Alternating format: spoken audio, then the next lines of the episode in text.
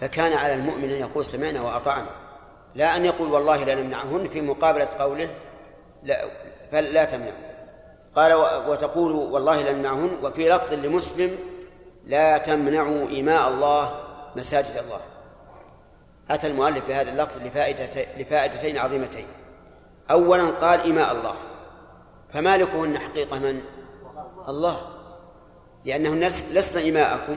هن زوجات لكم تستمتعون بهن لكن ملكهن إلى الله عز وجل. ثانيا مساجد الله. يعني لا بيوتكم. أنتم لم لم لم تمنعوهن من بيوتكم. حتى تقول هذا بيتي أتصرف فيه وأمنع فيه من شاء وأمنع منه من شئت وأدخل من شئت. المساجد مساجد الله. فكأنه يقول الإماء إماء الله والمساجد مساجد الله. فليس لكم حق بأن تمنعوا. نعم. إيش؟ يتخذوها بعض الشباب الآن ذريعة قتل الناس المسلمين. مثلا إذا قتل أحد الحكام الذين يكفرونهم أو الشرطة أو غير ذلك قد يقتل معهم المسلمين العوام فإذا ما سئل عن ذلك قال إن هذه تستوصل الكفار المسلمين. ولا يمكن أن نصل إلى هذا الحاكم إلا بقتل هؤلاء. ثم يقول يبعثون على ملتهم. هل هذا التشبيه يعني. لا هذا غير صحيح. لكن أنت تعرف تعرف أن صاحب الهوى الذي في قلبه زيغ يتبع ما تشابه منه. هذا ليس حربا وليس قتالا هذا اقتيال والعلماء إنما ذكروا إذا كان هناك حرب بين المسلمين وبين الكافرين بمعنى إنه إذا إذا لم نفعل دهمنا الكفار وقتلونا وقتلوا الصف الذي جعلوه درعا لهم. لكن هذا ما هو ليس كذلك. نعم لو هاجمك هذا هذا الحاكم مع جنوده فدافع عن نفسك عن نفسك هذا إذا إذا إذا كان الحاكم كافرا كفرا صريحا عندنا فيه من الله برهان. وأما إذا لم يكن كذلك فيجب الصبر. حتى لو قتلك يجب الصبر. ولذلك يخطئ من إذا دهمته الشرطة دافع عن نفسه بالقتل. إن هذا حرام عليه الشرطة تداهم بأمر من؟ بأمر الحاكم. الحاكم يجب الصبر عليه. كما أمر النبي عليه الصلاة والسلام بالصبر عليه وإن قتل وإن ضرب ظهرك وأخذ وأخذ مالك. نعم. بارك الله تخلف صلاة الجماعة هي كبيرة؟ يحتمل أن تكون من كبائر الذنوب ويحتمل أن تكون من الصغائر لكنها إلى الكبائر أقرب بدون أن أجزم بذلك. نعم. أحسن عليك ورد في بعض الروايات لا يشهدون الجمعة. كيف لا جمعة؟ لا فرق. لأن قول لا يشهدون الصلاة أي مع الجماعة وشرحنا شرحنا لكم هكذا. لا يشهدون إيش؟ الجمعة. أي. ما أدري عنها. ما أدري عن هذا اللفظ إن كان كذلك فالمراد أنه ذكر بعض الأفراد بحكم يطابق العام فلا يدل على التخصيص.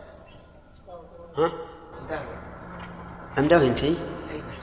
نعم.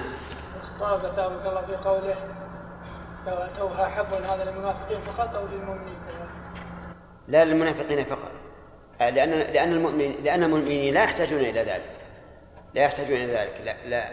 سوف يأتون على أقدامهم بدون هذا. نعم.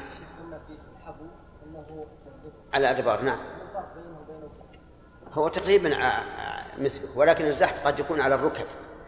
قد يكون على الركب. مثل يجلس الإنسان كان مفترش ثم يدفع نفسه معتمدا على يديه. لا يصح قول من قال إن الحبو هو المشي على اليدين والرجلين. لا. كالطفل أي نعم. لا لا. الحبو هكذا. نعم. على نفاقهم إيش؟ أحرق عليهم بيوتهم هذا تكفير على نفاقهم أم عام على تخلفهم وعن عائشة رضي الله تعالى عنها قالت لم يكن رسول الله صلى الله عليه وسلم على شيء من النوافل أشد تعاهدا منه على ركعتي الفجر وفي لفظ لمسلم ركعة الفجر خير من الدنيا وما فيها.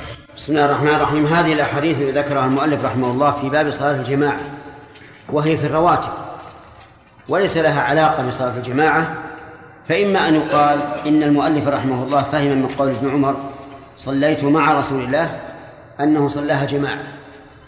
ويحتمل أنه لما ذكر صلاة الجماعة آه، أراد أن يتبع نعم لما ذكر صلاة الجماعة وهي من تكميل صلاة الفريضة أراد أن يتبعها بما يكملها أيضا وهي الرواتب. قال عن عبد الله بن عمر رضي الله عنهما قال صليت مع رسول الله صلى الله عليه وسلم ركعتين قبل الظهر. وش؟ أي فوائد؟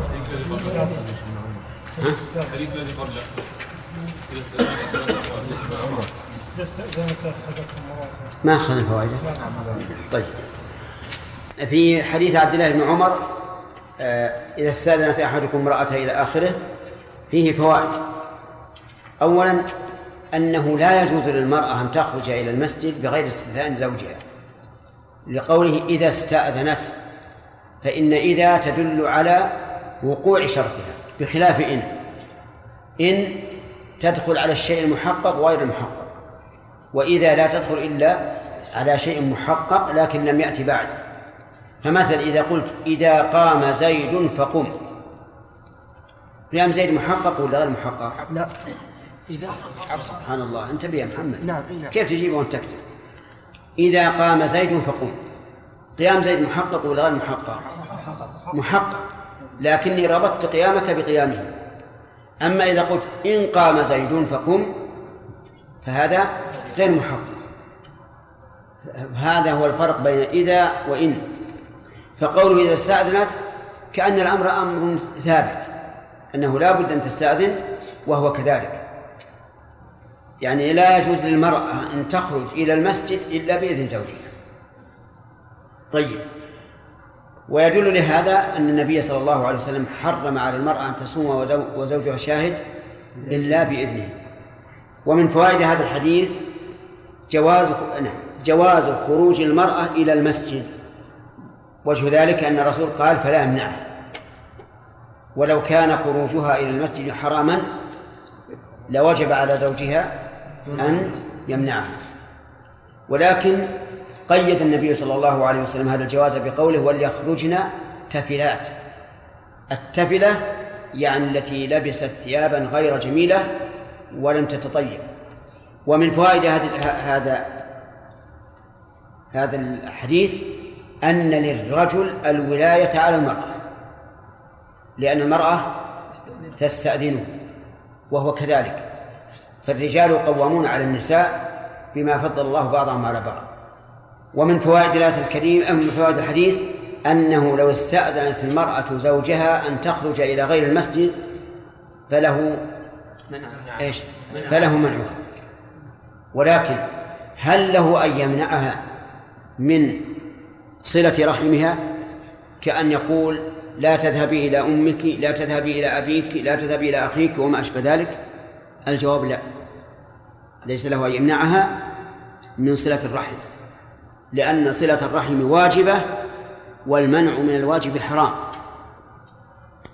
لكن يستثنى من ذلك يستثنى من ذلك إذا رأى أنها إذا ذهبت إلى أمها أو أقاربها أفسدوها عليه.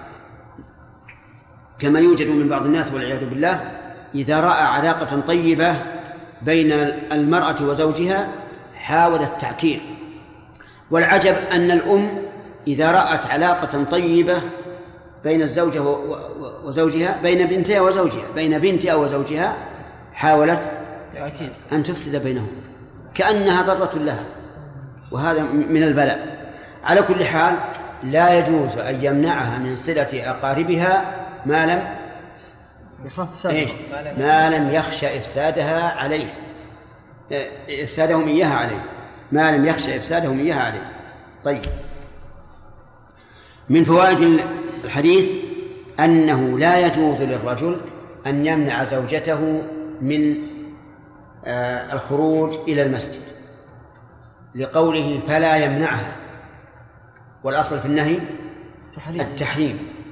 ويؤيده أن هذا منع حق للغير منع حق للغير يعني ليس حقا خاصا بالله حتى نقول لعل النهي للكراهة بل هو من حق الغير فإذا منعه فقد منع حق غيره ومنع حق الغير حرام. ويؤيد ذلك قوله لا تمنعوا إماء الله مساجد الله. ومن فوائد هذا الحديث شدة غيرة عبد الله بن عمر على حديث رسول الله صلى الله عليه وسلم وأنه عنده فوق كل كلام إلا كلام الله. وذلك لأنه غضب على ابنه من أجل معارضته لإيش؟ للحديث. ومن فوائد هذا هذا الحديث آه، وجوب استعمال الأدب مع كلام رسول الله صلى الله عليه وسلم. وجه الدلالة إنكار عبد الله بن عمر على ابنه وسبه إياه سبا لم يسبه مثله قط ومعلوم أن سب الأقارب من من قطيعة الرحم. لكن لما كان هنالك التأديب صار جائزا بل قد يكون واجبا. ومن فوائد هذا الحديث أنه لا يجوز أن نمنع إماء الله بيتا من بيوت الله.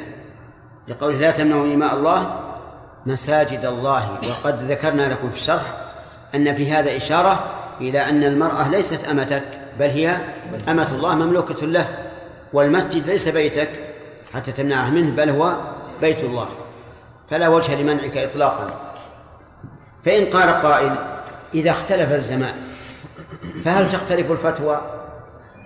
نقول أما إذا كانت العلة منصوصة فمن المعلوم أنها إذا تخلفت وجب تخلف الحكم وأما إذا كانت مستنبطة فهذا قد. قد يخصص بالعلة المضادة فمثلا قال النبي عليه الصلاة والسلام إذا كنتم ثلاثة فلا فلا يتناجى اثنان دون الثالث من أجل أن ذلك يحزنه. هذه العلة منصوصة. لو تناجى اثنان دون الثالث لأنهم يعلمون أن ذلك لا يحزنه. أيجوز أو لا؟ يجوز. فهنا اختلف الحكم لاختلاف العلة المنصوصة. نعم. أما إذا كانت مستنبطة فقد يقال إن الأولى الإبقاء على على اللفظ.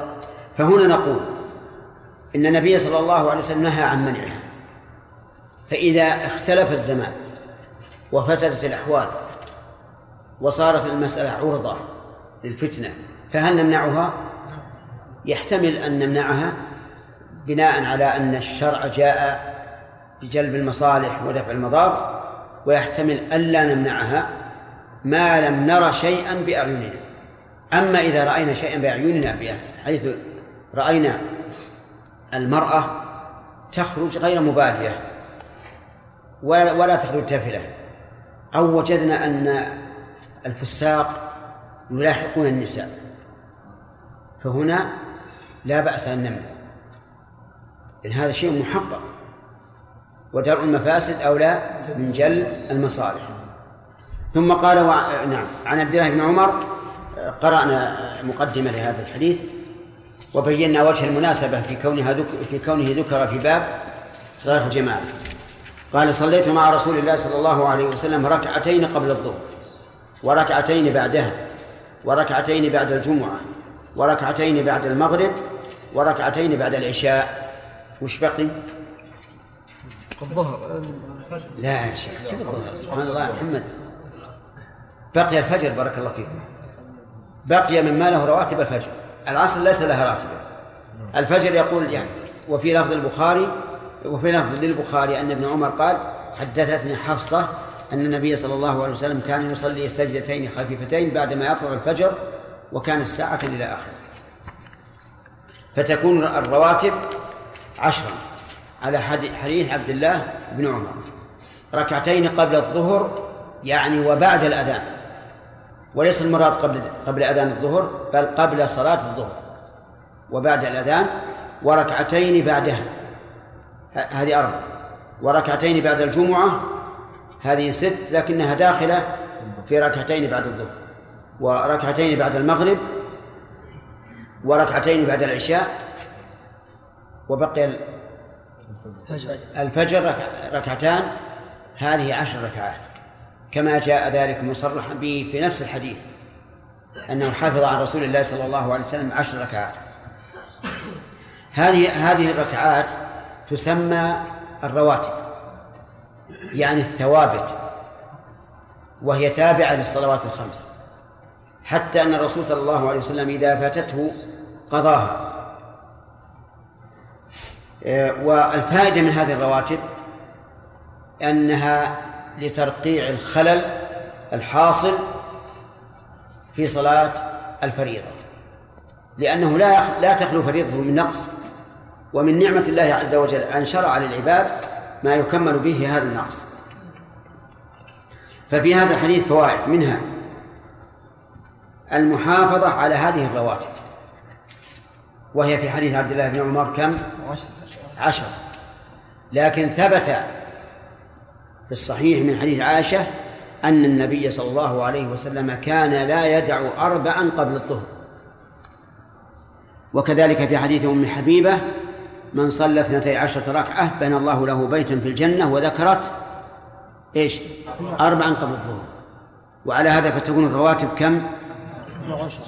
اثنتي عشرة ركعة أربع ركعات قبل الظهر بسلامين وركعتان بعدها وركعتان بعد المغرب وركعتان بعد العشاء وركعتان قبل الفجر فينبغي الإنسان أن يحافظ عليها اقتداء برسول الله صلى الله عليه وسلم واحتسابا للثواب. ومن فوائد الحديث رحمة الله تعالى بعباده حيث شرع لهم من النوافل ما تكمل به الفرائض. أرأيتم لو لم يشرع الله ذلك؟ فكيف فبماذا تصفون صلاتنا لو صلينا؟ بدعة. عجيب يا جماعة. بدعة. لكانت بدعة بدعة. نحن فيها إلى الإثم أقرب من الأجر. لكن من نعمة الله أن الله تعالى شرع لنا ذلك زيادة في حسناتنا وتكميلا لفرائضنا. ومن فوائد هذا الحديث أنه ينبغي أن تكون هذه النوافل في البيت. لحديث آه، فأما المغرب والعشاء والجمعة ففي, ففي بيته. وسكت عن الظهر ولكن نقول آه، الظهر داخلة في عموم الحديث أفضل صلاة المرء في بيته إلا المكتوبة. ولهذا كان النبي صلى الله عليه وعلى آله وسلم يتنفل في بيته فإذا دخل المسجد أقيمت الصلاة. وقال لأصحابه لا تقوموا حتى ترون فدل ذلك على أن الرسول صلى الله عليه وسلم ليس يصلي الراتبة يا أحمد ليس يصلي الراتبة في بيته وإنما يصليها نعم ليس يصليها في المسجد وإنما يصليها في البيت. ومن فوائد هذا الحديث تخفيف ركعتي الفجر. لقوله كان يصلي سجدتين خفيفتين. والمراد بالسجدتين هنا الركعتان. طيب. فلو قال قائل أنا أرغب الدعاء وأرغب طول القراءة وأريد أن أطيل في قراءة سنة الفجر وفي الركوع والسجود. قلنا قلنا له هذا خلاف السنة وليس لك أجر زائد على الركعتين الخفيفتين بل الركعتان الخفيفتان أفضل.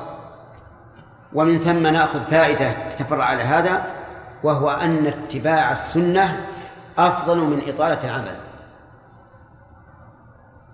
خلافا لما يفعله بعض الناس من الإشقاق على نفسه وإطالة الأعمال وإكثارها مع مخالفة السنة.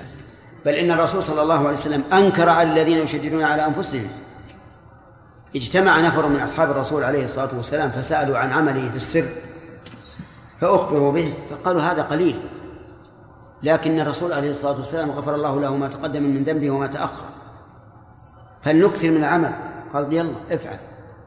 أحدهم قال أقوم ولا أنام. والثاني قال أصوم ولا أفطر. والثالث قال لا أتزوج لا أتزوج النساء. فبلغ ذلك النبي صلى الله عليه وسلم فخطب وأخبر عن, عن أنه علم بهم وقال أما أنا فأنام وأقوم وأفطر وأصوم وأتزوج النساء فمن رغب عن سنتي فليس مني تبرأ منه الرسول عليه الصلاة والسلام يعني من تقاصر من تقال سنة الرسول وأراد أن يعمل أكثر من عمله فليس فليس منه. فلو أن أحدا تقال سنة الفجر إذا خففها وقال سأثقلها نقول لك نقول له إيش؟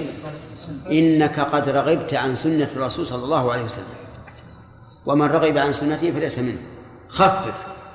لكن هل أخف هل يخفف تخفيفا يخل بالطمأنينة؟ لا. لقول الرجل لقول النبي صلى الله عليه وسلم للرجل الذي كان لا يطمئن إنك لم تصلي. في هذا الحديث آه، لم يذكر ماذا يقرأ في الرواتب. فهل هناك قراءة معينة؟ نقول أما في غير الفجر فلا. اقرأ ما شئت. لكن قد ورد في المغرب أنه يقرأ قل يا أيها الكافرون وقل هو الله أحد. إلا أن في الحديث الذي ورد في ذلك مقالا. طيب أما الفجر فلها قراءة خاصة.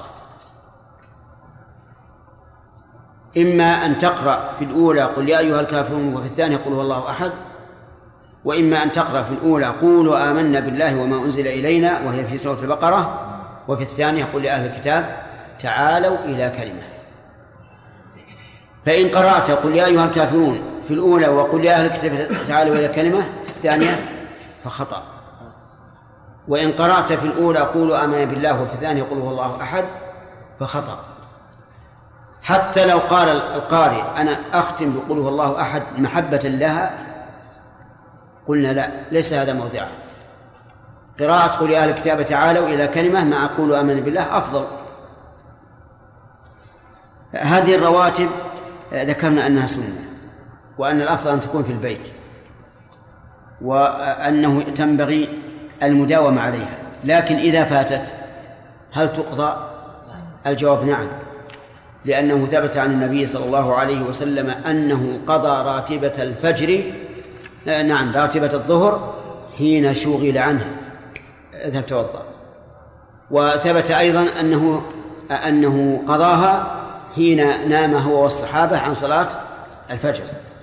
وعلى هذا فإذا فاتتك فاقضها طيب لو أن الإنسان نسيها أيقضيها؟ نعم. يقضيها. متى؟ إذا ذكر ظاهر ظاهر السنة أن يقضيها متى ذكرها ولو في وقت النهي. ولو في وقت النهي. لأن هذا لأنها لها سبب. وعلى هذا فلو ذكرت أنك نسيت سنة الظهر بعد صلاة العصر فصلها واضح يا جماعة؟ نعم, نعم. فصلها لعموم الحديث لعموم الحديث من نام عن صلاة أو نسيها فليصليها إذا ذكرها طيب لو أن الإنسان تعمد بلا عذر فترك سنة الظهر قبلها أيقضيها؟ لا لا بناء على القاعدة التي ذكرناها من قبل ونذكرها الآن أن كل عبادة مؤقتة إذا أخرها الإنسان عن وقتها بلا عذر فإنها لا تصح. لأنه إذا أخرها بلا عذر فقد عمل عمل ليس عليه أمر الله ورسوله ومن عمل عمل ليس عليه أمر الله ورسوله فهو رد. طيب. لو ترك هذه الرواتب ولم يصليها إطلاقا أيأثم؟ لا. لا. لأن النبي صلى الله عليه وسلم ذكر للأعرابي الصلوات الخمس. ذكر للأعرابي الصلوات الخمس فقال هل علي غيرها؟ قال لا إلا أن تتطوع طيب ظاهر حديث ابن عمر في اللفظ الأول أنه صلاها مع النبي صلى الله عليه وسلم جماعة فهل تجوز الجماعة في النوافل؟ الجواب أما أحيانا فنعم وأما اتخاذ ذلك راتبة فلا فلو أن الإنسان اتخذ سنة الظهر الأولى أو الثانية لو اتخذها سنة جماعة لقلنا إنه مبتدع. ولو فعلها أحيانا فلا بأس. طيب إذا فاتته سنة الظهر الأولى نسيانا ثم أراد قضاءها بعد الصلاة فهل يبدأ بها قبل الراتبة البعدية أو بالعكس؟ بالعكس. يعني يبدأ بالراتبة البعدية ثم يقضي ما فات. لأن الراتب البعدية جعلها النبي عليه الصلاة والسلام تلي إيه. فريضة تلي الفريضة. فيبدأ بها أولا ثم يقضي الأولى ثانيا. وعن عائشة رضي الله عنها قالت لم يكن النبي يا نكمل الباب ما يعني ما قرأنا حديث واحد. وعن عائشة رضي الله عنها قالت لم يكن النبي صلى الله عليه وسلم على شيء من النوافل أشد تعاهدا منه على ركعتي الفجر. آه، قول على شيء من النوافل يعني نوافل الصلاة بدليل قولها على ركعتي الفجر. وركعة الفجر هما سنة الفجر لأن لأنها تقول من النوافل وليس المراد بركعتي الفجر هنا الفريضة لأن الفريضة ليست ليست من النوافل. وفي لفظ لمسلم ركعة الفجر خير من الدنيا وما فيها. خير من الدنيا وما فيها. إيش الدنيا؟ الدنيا كلها. خير من الدنيا كلها من أولها إلى آخرها. وما فيها أيضا. وهذا دليل على عظم فضلها. لأنه ليس المراد أنها خير من الدنيا التي أنت فيها. يعني دنياك لنفرض لك أن أنك بلغت ثمانين سنة مئة سنة. هل المراد بالحديث من الدنيا التي عشتها أو من الدنيا كلها؟ كلها. كلها. ومن يحصي الدنيا كلها؟ ثم ما فيها؟ ما أكثر النعيم والترف والأنس والسرور والفرح في الدنيا.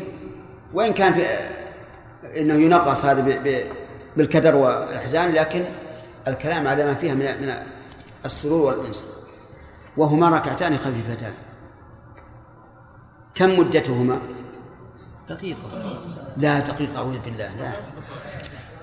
لا أقل من خمس دقائق. يعني ثلاث دقائق ودقيقتين ونص أو نحو ذلك. خير من الدنيا وما فيها. وهذا يدل على أن الأعمال الصالحة فضائلها عظيمة. فلن- فلنأخذ الفوائد. من فوائد حديث عائشة رضي الله عنها أن شدة تعاهد النبي صلى الله عليه وسلم للنوافل. نعم. وهذا حق. وهذا حق. بل إنه عليه الصلاة والسلام إذا نام عن وتره قضاه في النهار لئلا يفوته العمل. والإنسان إذا عود نفسه الته- التهاون وإذا فاتته النوافل تركها فإنه سيبقى كسولا. لكن إذا قضاها وعرف أنه لو تركها مرة أخرى قضاها فسيحرص على فعلها. ومن فوائد الحديث أن النبي صلى الله عليه وسلم أتقى الناس لله ولهذا يتعاهد حتى النوافل ومن فوائده أن الأعمال تتفاضل تتفاضل في ذاتها وفي الاستعداد لها. من أين أخذنا التفاضل في ذاتها؟ من قوله ركعة الفجر خير من الدنيا وما فيها ولا من ذلك في غيرها من النوافل. وفي تعاهدها لقولها أشد تعاهدا منه على ركعتي الفجر. ومنها جواز المفاضلة بين ثواب الدنيا وثواب الآخرة لقوله خير من الدنيا وما فيها. فلا يقول إنسان زاهد في الدنيا يقول لا يمكن أن تفاضلوا بين بين الدنيا والآخرة نقول لا نفاضل بينها نفاضل بين الدنيا والآخرة. أليس الله يقول يا أيها الذين آمنوا إذا نودي للصلاة من من يوم الجمعة فاسعوا إلى ذكر الله وذروا البيع ذلكم خير لكم. ففاضل بين ثواب الدنيا وعمل بين عمل الدنيا وثواب الآخرة. والله موفق.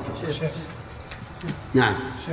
شيخ. آه، آه، قلنا أن المرأة إذا صلت في المسجد النبوي والمسجد الحرام لا يكون لها ذلك التضعيف نعم. الذي يكون للرجل لأنها هي مطالبة بالصلاة في بيتها ولكن لا يقال يا شيخ أنه ما دام أن الشرع رخص لها في إن أنها إذا أرادت أن تحضر المسجد أن تحضر ولا يمنعها زوجها من ذلك ما المانع أن يكون لها ذلك التضعيف؟ إحنا نقول حتى لو قلنا بذلك لو قلنا بالتضعيف بعموم الحديث فثوابها في البيت أفضل أفضل في الكيفية وإن وإن كان هذا أكثر في العدد وضربنا لكم مثلا لكن أنت يا مسعود دائما تنام ثم تأتي بالأشياء المشكلة.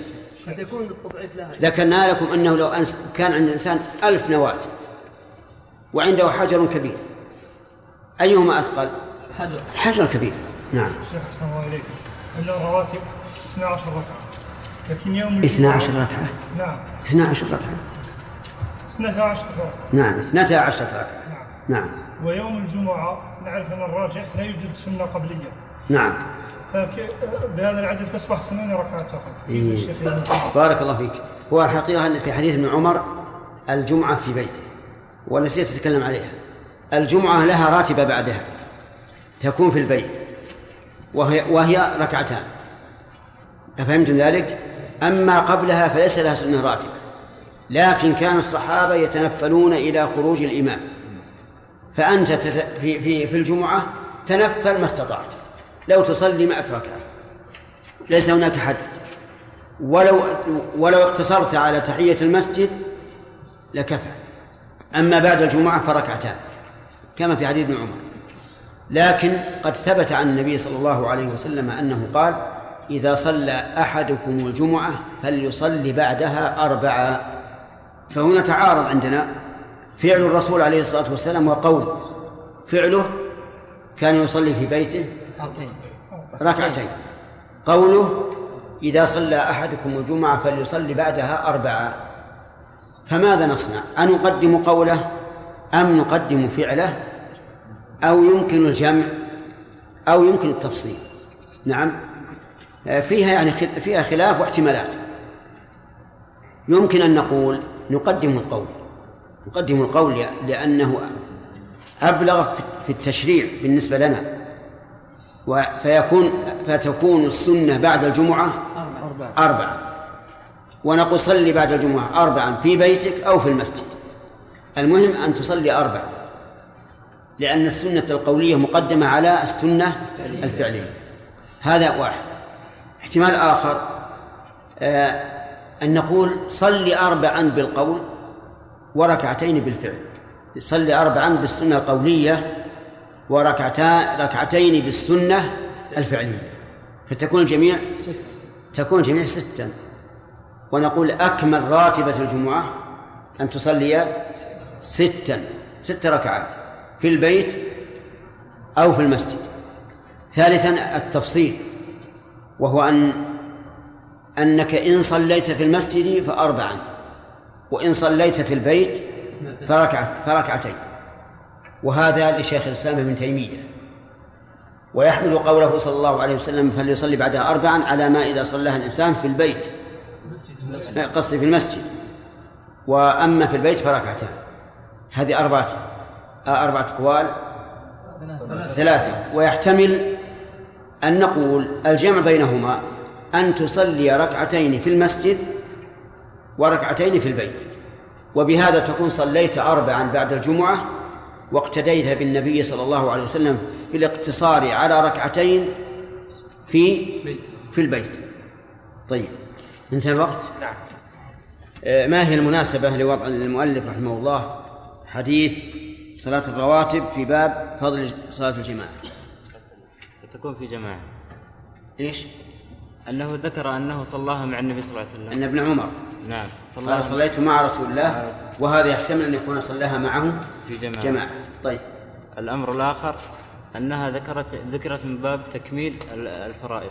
لما كان صلاة الجماعة تكميل. مكملة لصلاة ال- الفريضة ذكر ما يكملها من وجه آخر وهي الرواتب. آه، أي الرواتب أوكد؟ لا لا أيها أوكد. الرواتب اثنتا عشرة ركعة.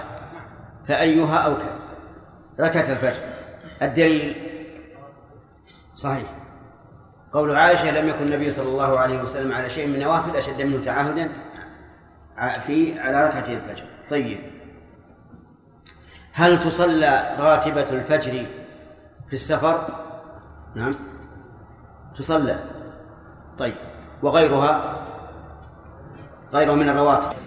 لا يصلى ها؟ الوتر ليس من الرواتب يا رجل. نسأل الرواتب 12 ركعة إذا سنة الفجر تصلى في السفر وغيرها من الرواتب لا يصلى. وبقية النوافل في في السفر تفعل كما تفعل في الحضر انتبهوا لأن بعض العلماء بعض الناس يعني يقولون آه، إنه لا يصلي النافلة في السفر ابدا إلا الوتر وسنة الفجر. غلط. نقول من لا يفعل من الرواتب إلا سنة الفجر من الرواتب وبقية النوافل تفعل كما تفعل في الحضر. طيب. ثم قال المؤلف رحمه الله باب الأذان. وأحدكم يسمع سميع. باب إيش؟ الآذان. هذه الآذان ترى. أيضا لم تصب حتى الآن. الآذان. ها؟ الأذان باب الأذان إي نعم. عن أنس بن مالك رضي الله تعالى عنه قال أمر أمر بلال أن يشفع الآذان. أن يشفع. أن يشفع الآذان. يا شيخ وش بلك على الأذان. أن يشفع الآذان. نعم.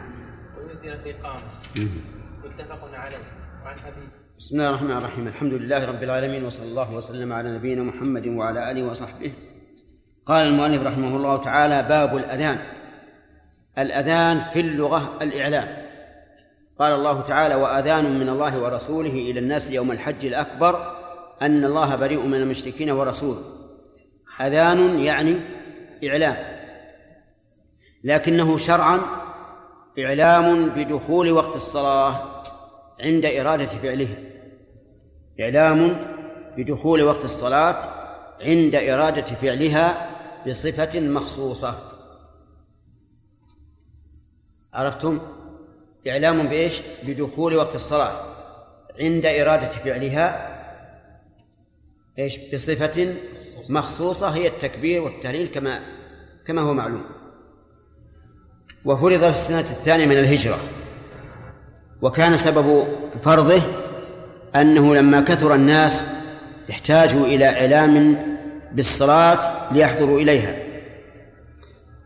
فتشاوروا فيما بينهم فقال بعضهم نوقد نيرانا.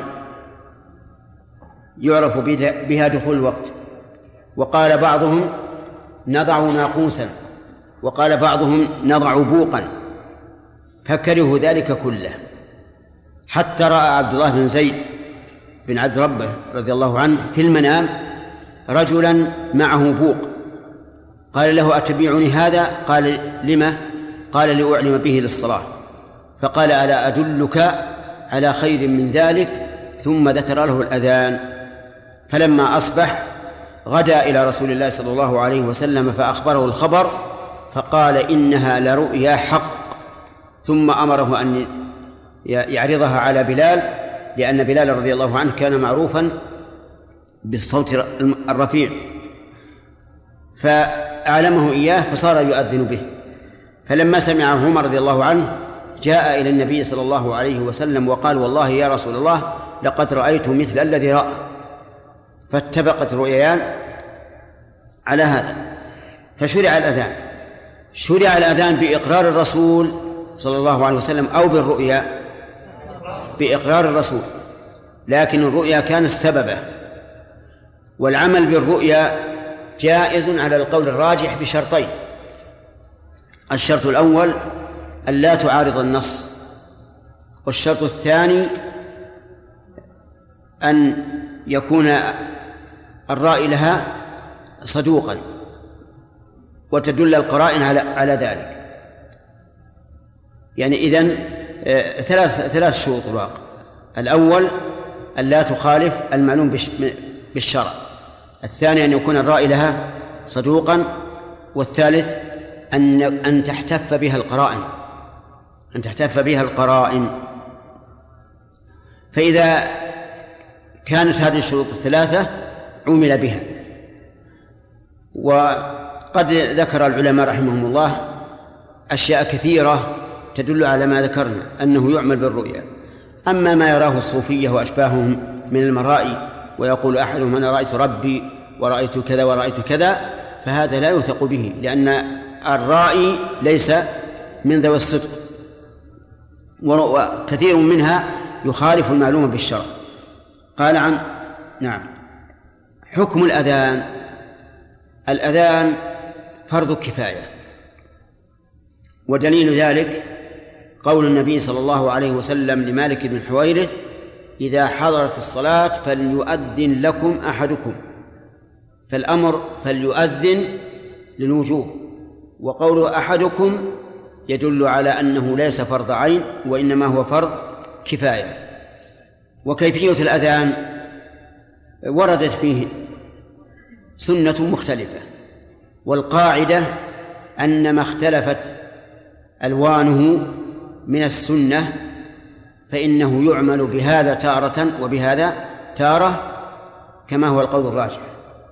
وإنما قلنا بذلك لفائدتين الفائدة الأولى العمل بالسنتين والفائدة الثانية إحياء السنتين. القاعدة هذه نقول إذا وردت العبادة على ألوان مختلفة. فالقول الراجح أن نعمل بهذا تارة وبهذا أخرى. لفائدتين. الفائدة الأولى العمل بالسنتين. لأنك إذا لم تعمل بالسنتين أهدرت واحدة منها. والفائدة الثانية امشي. إحياء السنتين وحفظهما. لأنك لو لم تعمل بإحداهما لماتت ونسيت. هذا ما لم يكن هناك داع لإحدى الصفة لإحدى الصفتين. فإن كان هناك داع لإحدى الصفتين عملنا بالداعي لذلك دون أن نعمل بالوجهين.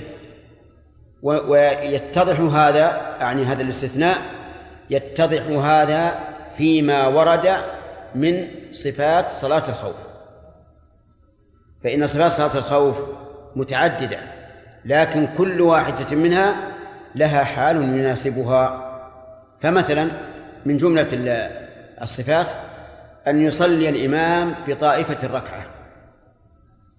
فإذا قام إلى الثانية قضت الركعة ما ما بقي من صلاتها ثم انصرفت ووقفت في الميدان وجاءت الأخرى وصلت مع الإمام الركعة الثانية وإذا جلس التشهد قامت فصلت ما بقي من صلاتها ثم سلمت مع الإمام. واضح الصفة هذه؟ في صفة ثانية أن الإمام يصفهم صفين ثم يقوم بهم جميعا ويركع بهم جميعا ويرفع بهم جميعا ثم إذا سجد سجد هو والصف الأول فقط وبقي الصف الثاني قائما. فإذا قام إلى الركعة الثانية مع الصف الأول تأخر الصف الأول وتقدم الصف الثاني وأتم الصلاة جميعا. هذه الصفة وردت عن النبي عليه الصلاة والسلام والصفة الأولى كذلك وردت. فهل نقول إن الإنسان مخير بينهما أو أنه يفعل هذا مرة وهذا مرة أو نقول لكل صفة ما يناسبها الثاني؟ ولهذا تفعل الثانية فيما إذا كان العدو بينهم وبين القبلة وتفعل الأولى فيما سوى ذلك. فالحاصل أن القاعدة لدينا في هذه المسألة أن العبادة إذا وردت على ألوان مختلفة فالسنة. أن يعمل بهذا تارة وبهذا تارة لفائدتين إحداهما العمل بالسنتين والثاني إحياء السنتين وحفظهما. ما لم يكن لواحدة منها حال تقتضيها. فإن كان لها حال تقتضيها عمل بما تقتضيه الحال. الأذان ورد على صفات متنوعة وكما قلت لكم تعمل بهذا تارة وهذا تارة. فإن قال قائل إذا خشيت تشويشا واختلافا بين الناس فيما إذا عملت بالسنتين فهل السنة تركها؟ والأخذ بما اعتاده الناس؟ الجواب نعم. ويدل لهذا أن الصحابة رضي الله عنهم ألغوا القراءة بالأحرف السبعة وجعلوها على حرف واحد في القرآن لماذا ألغوها؟ لاختلاف الصحابة وتنازعهم وأنتم تعلمون ما ورد مع عمر عمر عمر بن الخطاب رضي الله عنه في في قراءة أحد الصحابة على خلاف ما كان يفهمه عمر على ما كان خلاف على ما كان خلاف ما يقرأ به عمر وتنازع حتى وصل إلى رسول الله صلى الله عليه وسلم. إذن نزيد استثناء آخر في هذه المسألة. إذا اعتاد الناس صفة واحدة وكان الإنسان لو لو عمل بها لأدى ذلك إلى الاختلاف والتنازع. فهنا إيش؟ يعمل بما اعتاده الناس لئلا يحصل تنازع تنازع الناس. ودليل ذلك إلغاء الصحابة رضي الله عنهم على القراءة بالأحرف السبعة واقتصارهم على حرف واحد وهو حرف قريش. طيب. عن أنس بن مالك رضي الله عنه قال أمر بلال أن يشفع الأذان ويوتر الإقامة. أمر. إذا قال الصحابي أمر أو أمرنا أو نهي أو نهينا أو من السنة أو أو فقد عصى أبا القاسم أو ما أشبه ذلك. فإن هذا له حكم الرفع. انتبه له حكم الرفع. أو نقول هو مرفوع له حكم الرفع. أو قل مرفوع حكما. ولا تقل إنه مرفوع بدون قيد لأنك لو قلت إنه مرفوع بدون قيد لأوهم ذلك أنه مرفوع صريحا وهو وليس كذلك. وقولنا إنه مرفوع حكما لا يعني سقوط الاستدلال به بل يستدل به لكنه لا يجعل في مرتبة المرفوع صريحا. نعم. وعلى هذا فهل لنا أن نقول أمر رسول الله صلى الله عليه وسلم بلالا أن يشفع الأذان أو يجب أن ننقله كما ورد؟ الثاني الثاني يعني كما ورد ثم نقول والآمر رسول الله. فإن قال قائل لماذا حذف الفاعل؟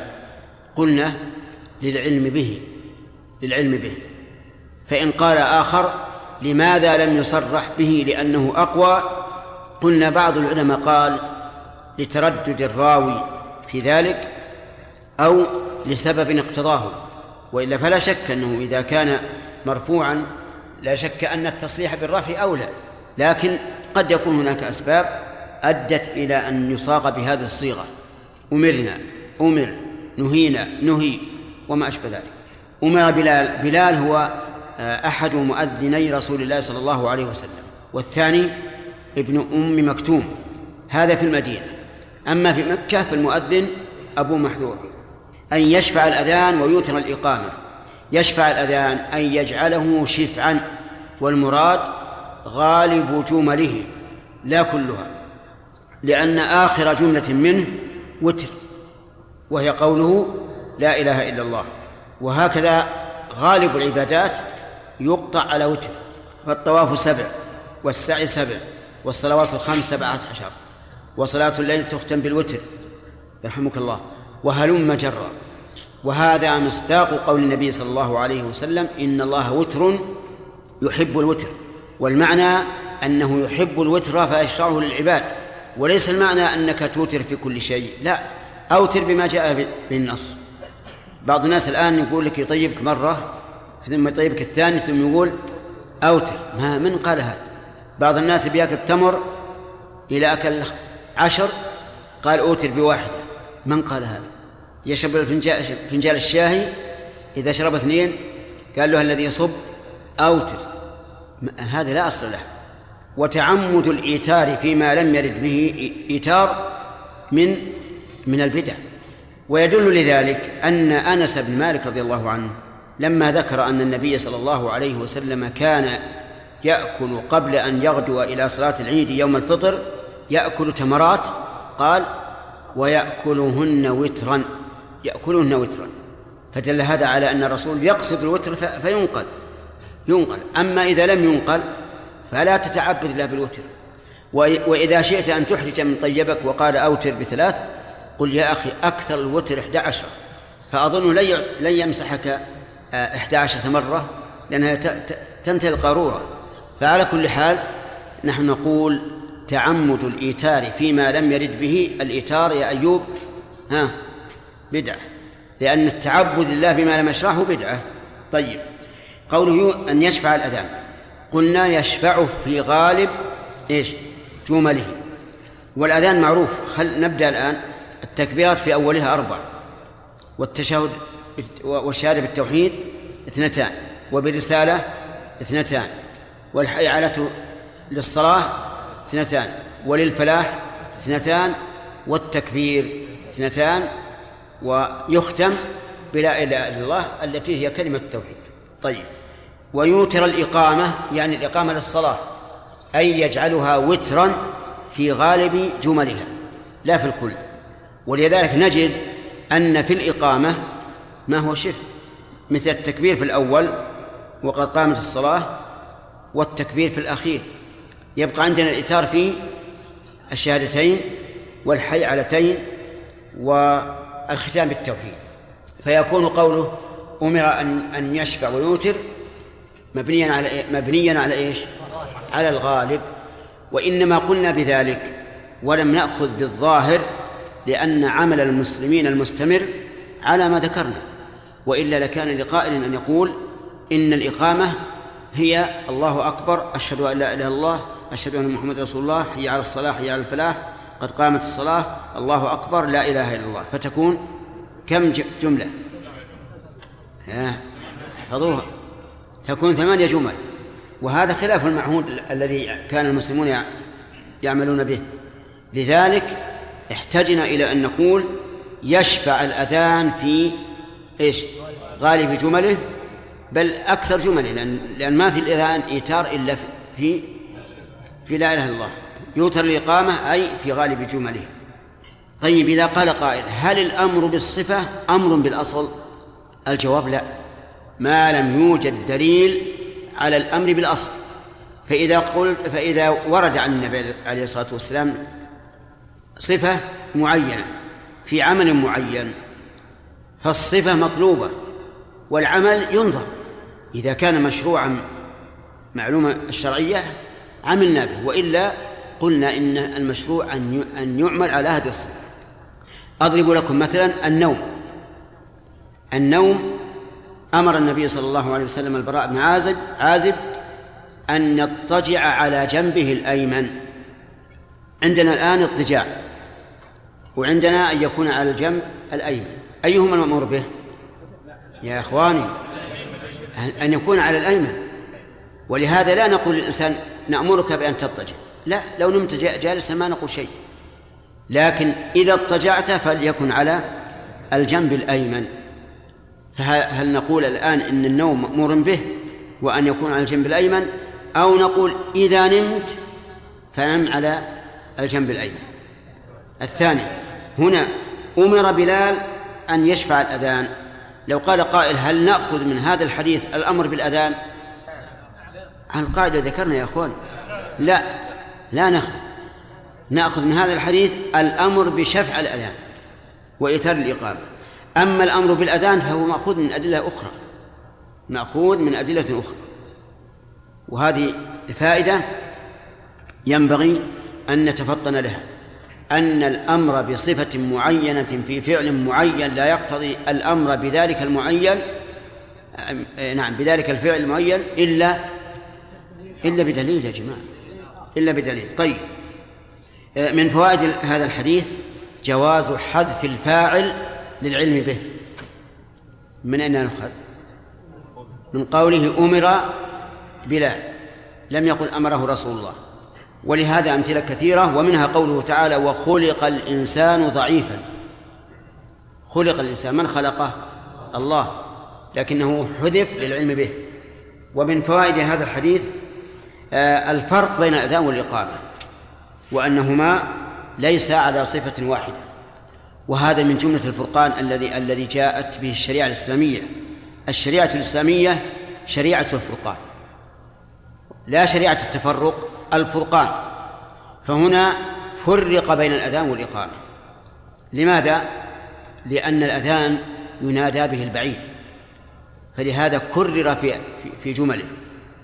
فصار خمس عشرة جملة والإقامة إحدى عشرة جملة.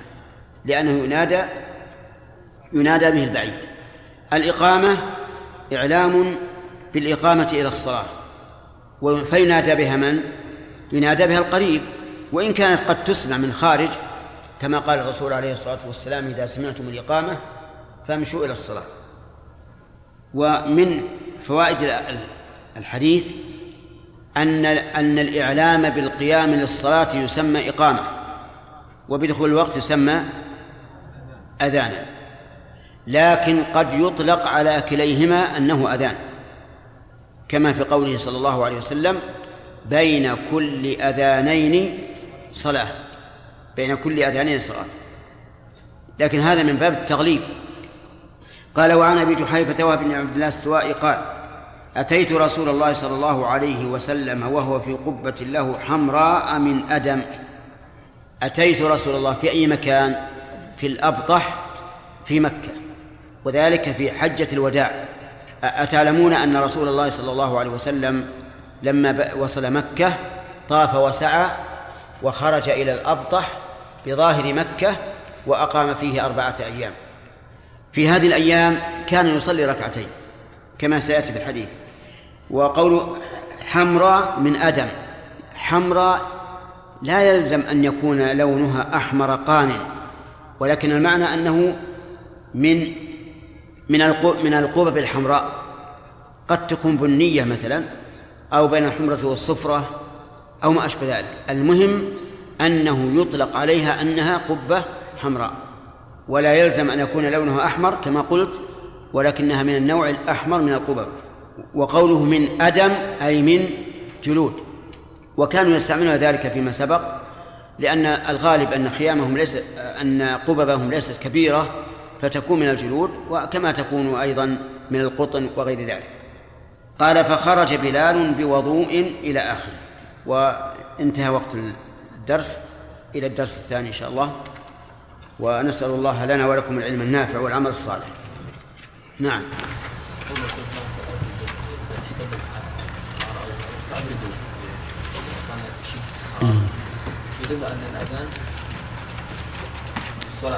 الظاهر أنك سهوت أو غفلت أو تناسيت أو تجاهلت. ماذا قلنا فيه؟ عند إرادة فعله. إعلام بدخول الصلاة عند إرادة فعله. وإنما قلنا عند إرادة فعلها من أجل أن نحترز مما ذكرت. فإن الرسول صلى الله عليه وسلم كان في سفر فقام بلال ليؤذن فقال أبرد. يؤذن صلاة الظهر. ثم قام ليؤذن فقال أبرد.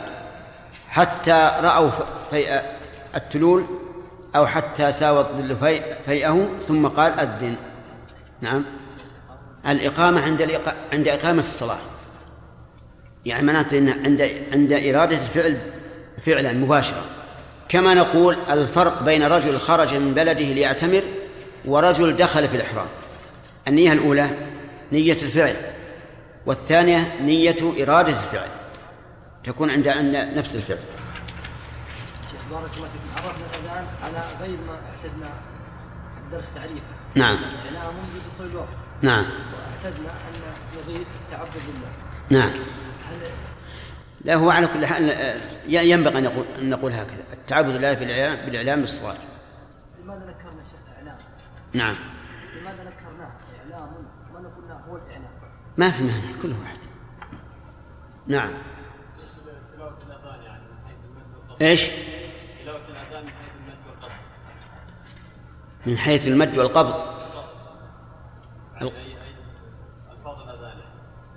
من حيث المد والقصد قصر أي نعم.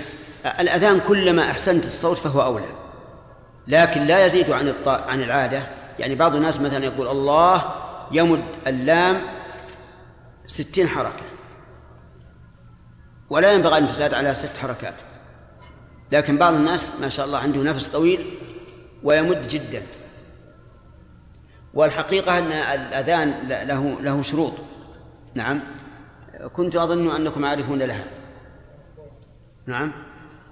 لكن ما أدري. بناء على هذا السؤال يحتاج إلى ذكر الشروط. نعم. يمكن ناخذها إن شاء الله فيما بعد في الحديث الثاني. نعم.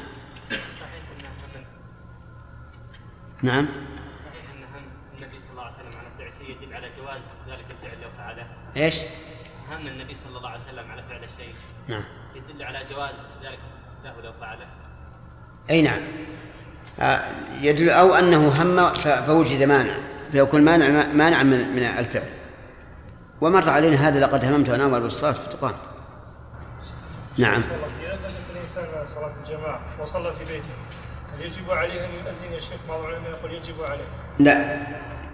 أولا الأذان للمنفرد ليس بواجب. الأذان لما يكون للجماعة اثنان فأكثر.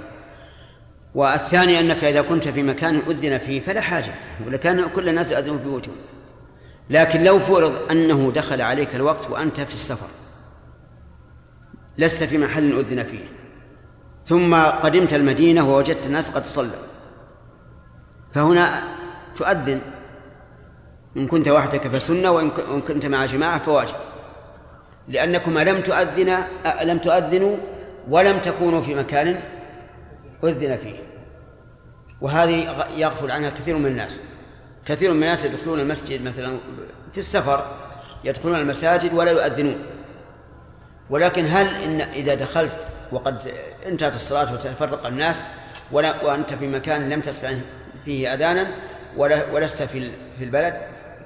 وقلنا أذن هل تمسك بالميكروفون وتؤذن؟ لا. لماذا؟ إي نعم لما فيه من التشويش. لكن أذن بقدر ما يسمعك رفقتك نعم. شيخ انتهى. نعم. شيخ قلنا إن القراءات الاحرف السبعة تركها الصحابة. نعم. والتقرار الاحرف قريش. وذكرنا من الاربعاء أن الاحرف السبعة فقدت نهائيا. اذا فما هذه القراءات السبع؟ هذه في يومنا الان ذكرناها يوم الأربعاء. ما ذكرنا؟ لعلك نائم.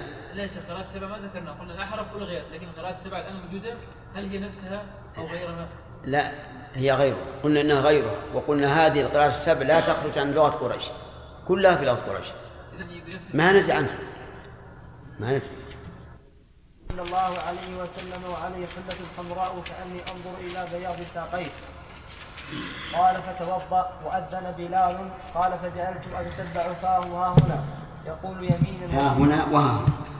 ها هنا وها هنا. قال فجعلت أتتبع فاه ها هنا وها هنا. يقول يمينا وشمالا حي على الصلاة حي على الفلاح. ثم ركزت له عنزة فتقدم وصلى الظهر ركعتين. ثم لم ثم لم يزل يصلي ركعتين حتى رجع إلى المدينة. بسم الله الرحمن الرحيم. الحمد لله رب العالمين وصلى الله وسلم على نبينا محمد وعلى آله وأصحابه أجمعين. سبق لنا بحوث في الأذان. أولا حكمه وذكرنا أنه فرض كفاية واستدلنا لذلك. وسبق لنا أيضا أن الأذان يكون شفعا والإقامة تكون وترا. إلا أن كل منهما يختم بوتر.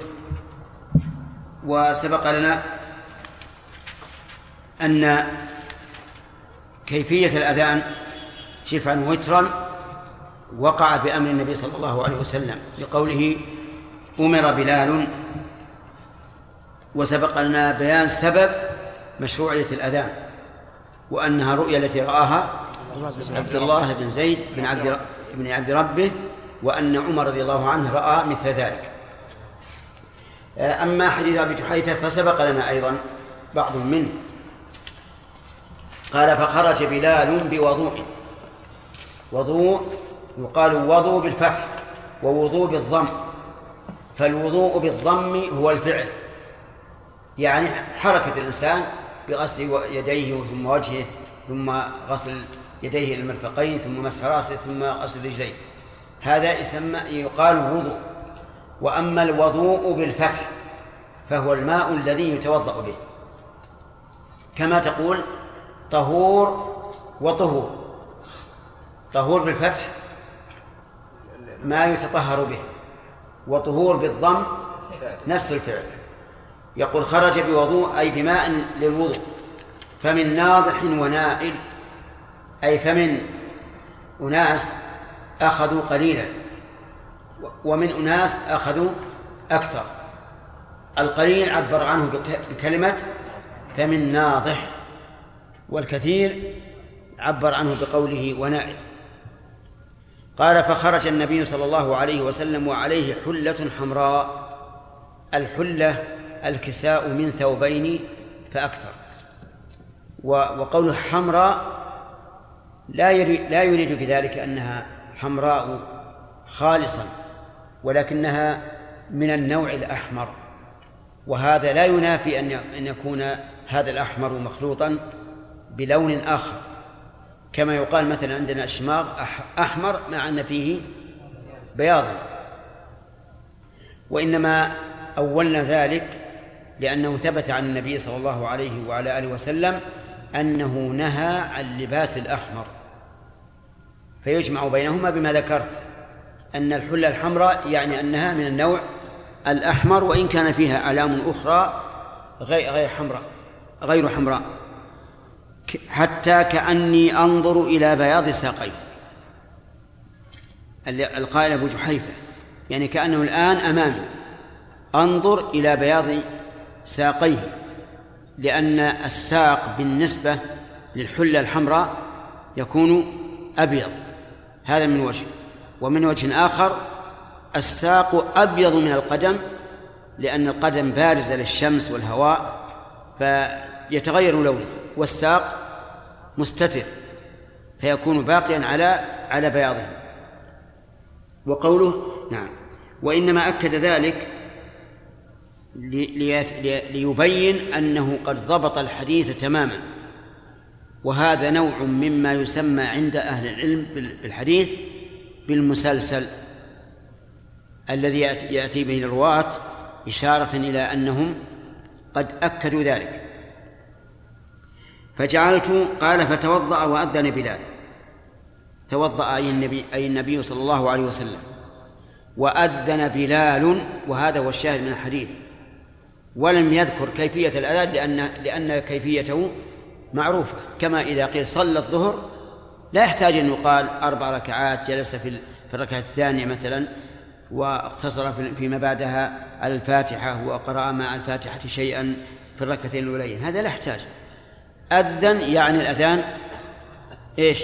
المعروف لأن المطلق يحمل على المقيد. وأذن بلال. قال فجعلت أتتبع ها فاه ها هنا وها هنا. يعني أنظر إلى إلى فمه الذي ينطق به ها هنا وها هنا يقول يمينا وشمالا. يقول يمينا وشمالا حي على الصلاة حي على الفلاح. قوله يقول يمينا وشمالا يحتمل أنه تفسير لقول أتتبع. يعني أن الراوي عن أبي جحيفة قال إن معنى قوله أتتبع آه، ها نعم قال إن معنى قوله ها هنا وها هنا يعني يمينا وشمالا. ويحتمل أنه من كلام أبي جحيفة يعني أنه فسر قوله ها هنا وها هنا يمينا وشمالا. يقول يقول يمينا وشمالا حي على الصلاة حي على الفلاح. هذا مقول القول على التقدير الثاني. حي على الصلاة اسم فعل بمعنى أقبل. وهو صالح للواحد والجماعة. تقول للواحد حي وتقول للجماعة حي ولا تقل حي للجماعة ولا حي للاثنين. وكل ما دل على الطلب بصيغته ولم تلحقه علامة التثنية والجمع فإنه اسم فعل اسم فعل. وهذه قاعدة أسماء الفعال. كل ما دل على الفعل ولم يقبل علامته فهو اسم فعل. طيب يقول حي على الصلاة أقبل إليها. حي على الفلاح أقبل إليه.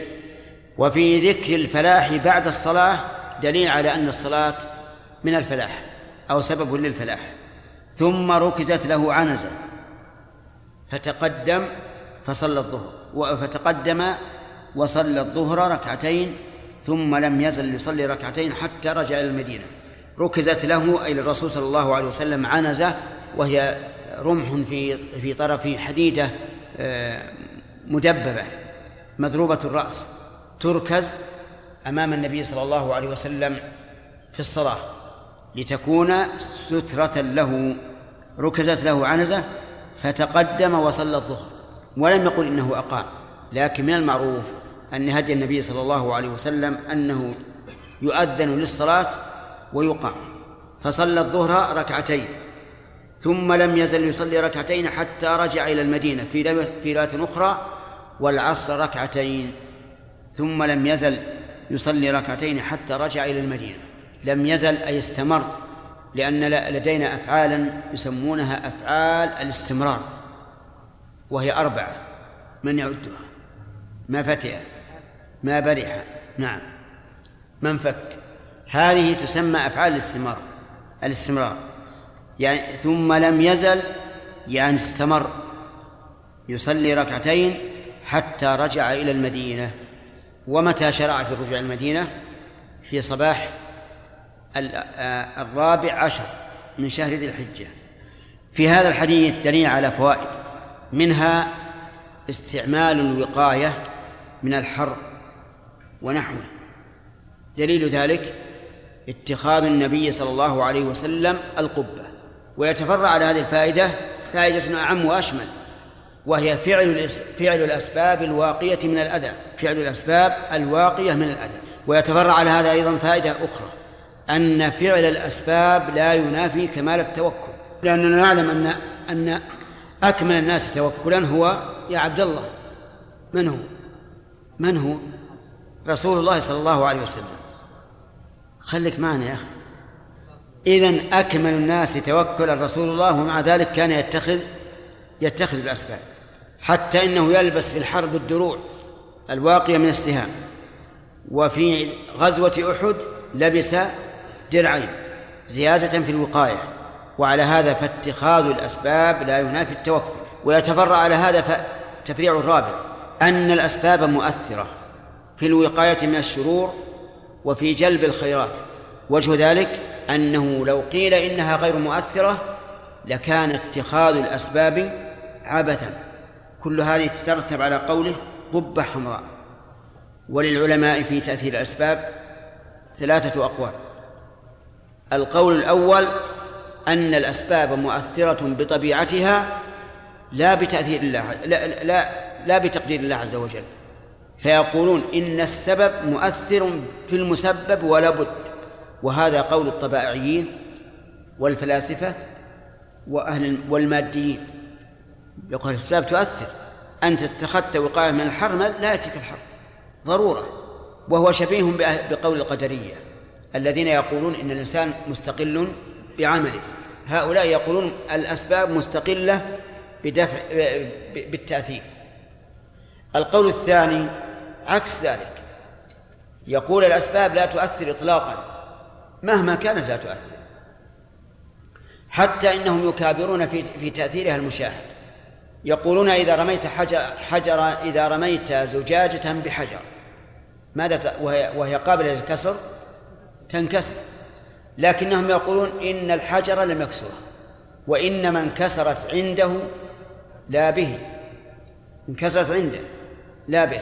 يعني أن الله قدر أن يكون الكسر عند ملامسة الحجر للزجاجة هل هذا معقول؟ طيب وضعت ورقة في نار.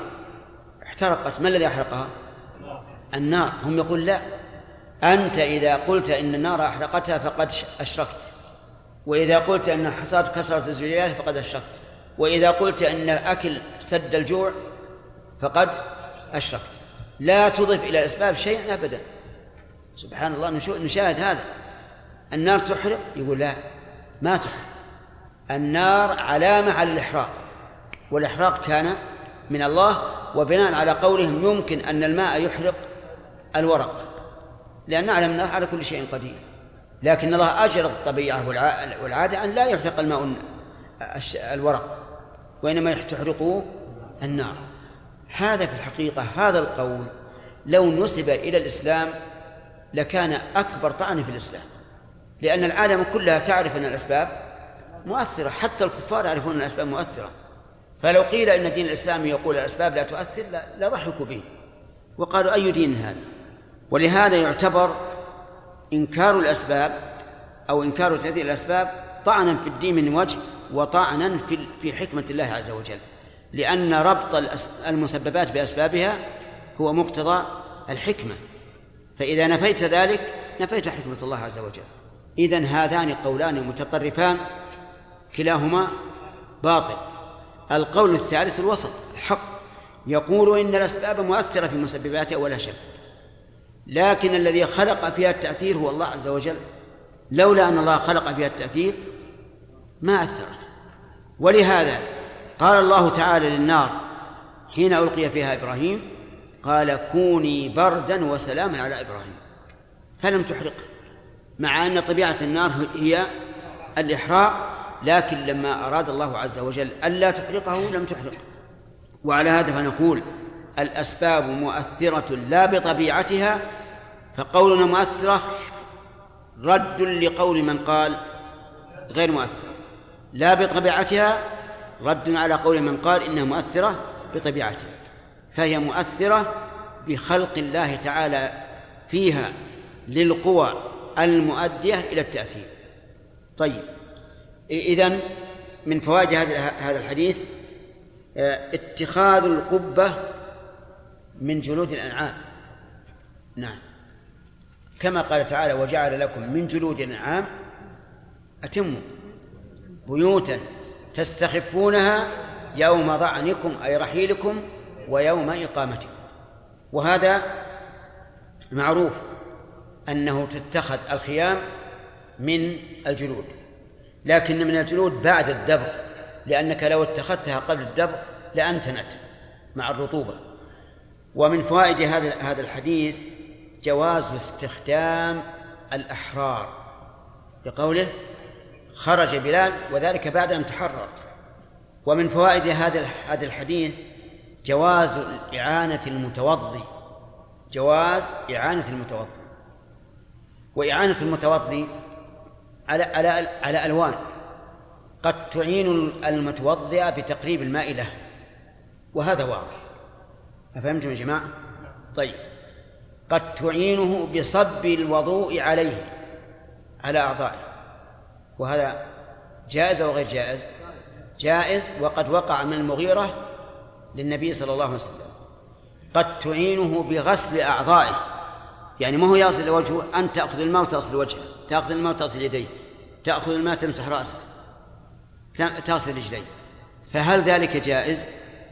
هذا إذا نواه من أعين جاز. وإذا لم ينوه فلا, فلا يجوز ولا يصح. على أننا نفضل أن يباشر الإنسان ذلك بنفسه وألا يعتمد على غيره إلا من حاجة كمريض يشق تشق عليه الحركة فيوظئه غيره. ومن فوائد هذا الحديث أن الشيء المشترك الشيء المشترك إذا لم يقدر نصيب كل واحد من المشتركين فللإنسان أن يأخذ ما يناله لعله مأخوذ من قوله من ناضح ونائل لأنه لم يقل لبعض الناس انتظروا حتى نقسم المال بين الماء بينكم. بل اختلف الناس في النيل منه. ومن فوائد هذا الحديث جواز لبس الأحمر. من أين يأخذ يا أخ على العمود؟ من قوله عليه حلة حمراء. فإن قال قائل ما الجمع بين هذا وما نهى عنه الرسول من لباس الأحمر؟ قلنا الجواب كما أسلفنا قبل أن هذه الحلة حمراء لكن فيها بياض. قد تكون فيها أعلام خطوط بعضها أحمر وبعضها أبيض أو بعضها أحمر بعضها أصفر مثلا وحينئذ لا تتمحض أن تكون حمراء والمنهي عنه ما تمحض أحمر. وأما ما كان فيه خلط فلا بأس. يوجد الإنسان يوجد الآن فنايل فنايل حمر يلبسها بعض الناس. فهل تدخل في النهي؟ الجواب نعم تدخل. إلا إذا كان فيها شيء مخالف ولو كان سيرا. أي لو كان خطا واحدا أو علما واحدا يخالف اللون الأحمر فلا بأس.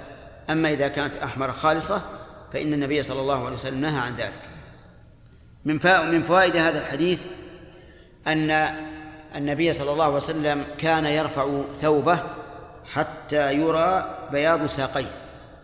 لقول حتى كأني أنظر إلى بياض ساقيه وهو كذلك. يعني أن الرسول صلى الله عليه وسلم كان يرفع ثوبه حتى يبدو ساقه. وقد جاء عنه صلى الله عليه وسلم أنه قال أزرة المؤمن إلى نصف الساق. لكن مع ذلك للإنسان أن ينزل الثوب إلى الكعب. وأما ما دون الكعب فلا يجوز. ويدل لذلك أن النبي صلى الله عليه وسلم قال أزرة المؤمن إلى نصف ساق وقال ما أسفل من الكعبين ففي النار. فرقب في الأول وحذر من الثاني.